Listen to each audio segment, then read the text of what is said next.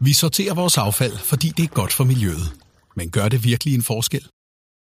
Ja, også når det gælder det affald, som ikke kan genbruges eller forbrændes, og derfor skal afleveres til det, vi kalder til nedgravning eller deponi.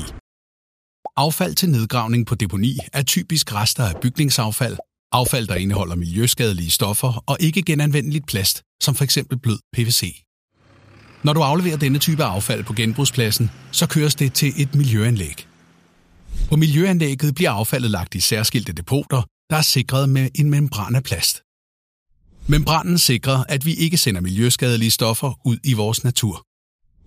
Og derfor sørger vi også for, at det regnvand, som siver igennem depoterne og dermed bliver forurenet, renses grundigt på et renseanlæg, inden det udledes i naturen igen. Når et depot er fyldt op, dækkes affaldet med råjord og muld, og så planter vi nye busker og træer, så det med tiden ligner et almindeligt bakket landskab. De kommunale affaldsselskaber arbejder hele tiden på at reducere mængden af affald, der skal graves ned. Men det skal du også. Tak fordi du sorterer. Det gør en forskel.